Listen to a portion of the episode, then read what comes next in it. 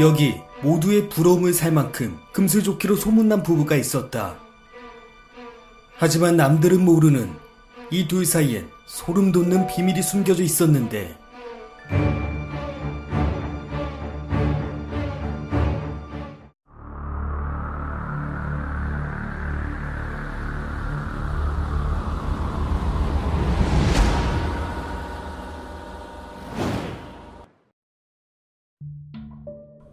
저에겐 꽤나 소름 돋았던 이야기.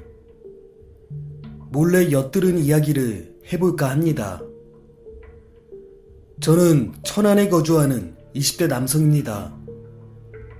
어머님은 현재 50이 넘어가시고 20년 넘게 한 자리에서 생선 가게를 운영 중이십니다. 어머님이 운영하는 가게 주변에는 과일, 야채, 잡화, 미용실 등등 여러 가게들이 빼곡히 붙어 있습니다.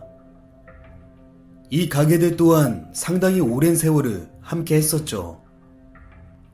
특히 저희 어머님은 금슬 좋기로 소문난 옆집 야채 가게 아주머니와 친하게 지내십니다. 동년배 사이였던 두 분은 말도 잘 통했고, 가게를 오픈한 시기도 비슷해 더욱 잘 맞으셨습니다. 거기에 저와 동갑인 아들이 있었는데 저와는 가볍게 인사하는 정도의 사이입니다. 당시 저는 취업을 못해 아르바이트를 하고 있었습니다. 알바가 끝나면 어머니 가게로 가서 마감까지 일을 도우고 어머니와 같이 집으로 왔습니다. 집으로 가는 길에 가끔 야채가게 아주머니 남편분을 마주칠 때가 있는데요. 화물일을 하셨던 아저씨는 저를 볼 때마다 기특하다며 매번 용돈을 주곤 하셨습니다. 늘 잘 될 거라는 말도 잊지 않으셨는데 아버지가 없던 저에게 아저씨는 참 인상 좋은 아버지 같은 분이었습니다. 하루하루 어머니를 돕고 있던 중 옆집 야채 가게에 자파를 파는 아저씨가 보이는 겁니다. 몇 주 전부터인가 계속 야채 가게에 자주 오셨던 걸로 기억하는데 속으로 두 분이 언제 저렇게 친하셨는지 뭐가 그리 즐거우신지 야채 가게에는 웃음소리가 끊이지 않았죠. 상인들끼리 사이가 좋지 않는 가게도 덜어 있어 매일같이 싸우는 일도 많이 있다는데 저희는 그 웃음소리 덕분에 싸울 일이 생겨도 먼저 배려했고 상가 주변은 날이 갈수록 밝아지는 느낌이 들어 참 기분이 좋았습니다. 그렇게 평소와 같은 하루를 보내던 어느 날, 어머니께 충격적인 소식을 듣고 말았습니다. 혈액암으로 야채가게 아주머니 남편인 그 아저씨가 세상을 떠났다는 이야기. 저에겐 너무나 충격적이었습니다. 항상 건강한 모습으로 저를 보며 웃던 아저씨를 이제 영영 볼 수 없다는 게 아저씨의 소식을 들은 후 장사를 일찍 마치고 저희는 장례식장에 도착했습니다. 아저씨의 영정 사진과 그 옆에 서 있는 유족들 눈물을 간신히 참으며 야채가게 아주머니와 아들을 위로했습니다. 이어 자리에 앉아 밥을 먹으면서도 저는 아저씨 영정사진에 눈을 뗄 수가 없었습니다. 한참 사진을 바라보는데 뭔가 이상했습니다. 바로 영정사진 옆에 앉아있는 아주머니의 표정. 아주머니는 전혀 슬퍼 보이지 않는 표정으로 자리를 지키고 있었습니다. 상가에서도 평소 금슬 좋기로 소문난 부부였고, 그런 남편이 암으로 세상을 떠났는데, 무덤덤한 표정의 아주머니, 너무 슬퍼서 그런가?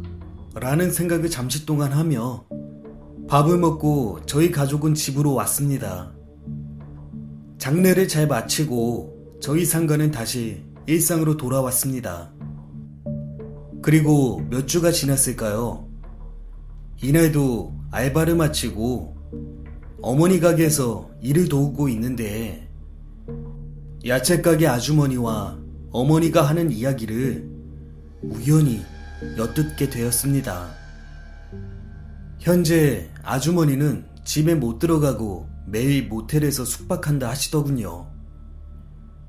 집에 아들이라도 있으면 다행인데 아들은 지방으로 취직을 해서 주말에만 내려오기 때문에 평일에는 아주머니 혼자 집에 있어야 하는 상황이었던 거죠. 놀란 어머니가 이유를 묻자 언제부턴가 집에서 잠을 잘 때면 남편이 꿈에 나와 자신의 목을 조른다고 하더군요. 그 자상했던 남편이 꿈에서 왜 그런지도 모르겠고 한두 번이면 그냥 넘어갈 텐데 매일같이 그 꿈을 꾼다는 겁니다. 게다가 꿈만 꾸면 말이라도 안 할 텐데 꿈속이 아닌 현실에서 남편의 목소리가 아주 희미하게 환청처럼 들린다는 겁니다. 소리가 너무 작게 들려 무슨 말인지는 모르겠지만 분명 남편의 목소리라고 하시더군요. 또 어느 날은 안방에서 낮잠을 자고 있는데 거실에서 이상한 소리가 들렸다고 합니다. 처음엔 그 소리를 무시했는데 계속 나길래 소리를 들어봤다는 아주머니. 쩍, 쩍. 맨발바닥으로 거실 장판을 걸을 때 나는 소리. 쩍, 쩍.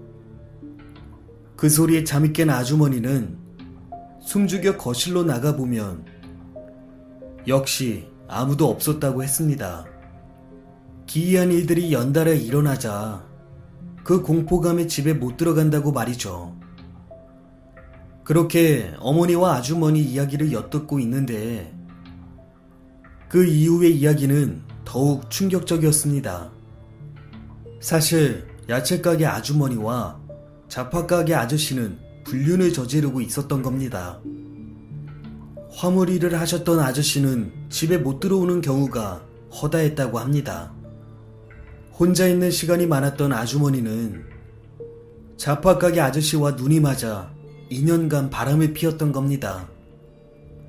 순간 어머니 가게를 도울 때마다 두 분이 매일 웃으며 이야기하던 모습이 생각났습니다.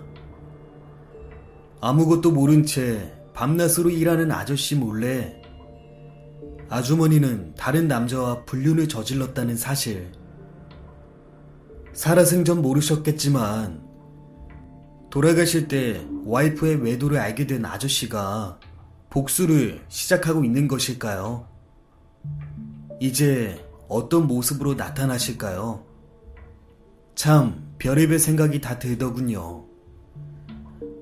현재도 야채가게 아주머니는 집에 못 들어가고 그 집을 결국 내놓았다고 하더군요.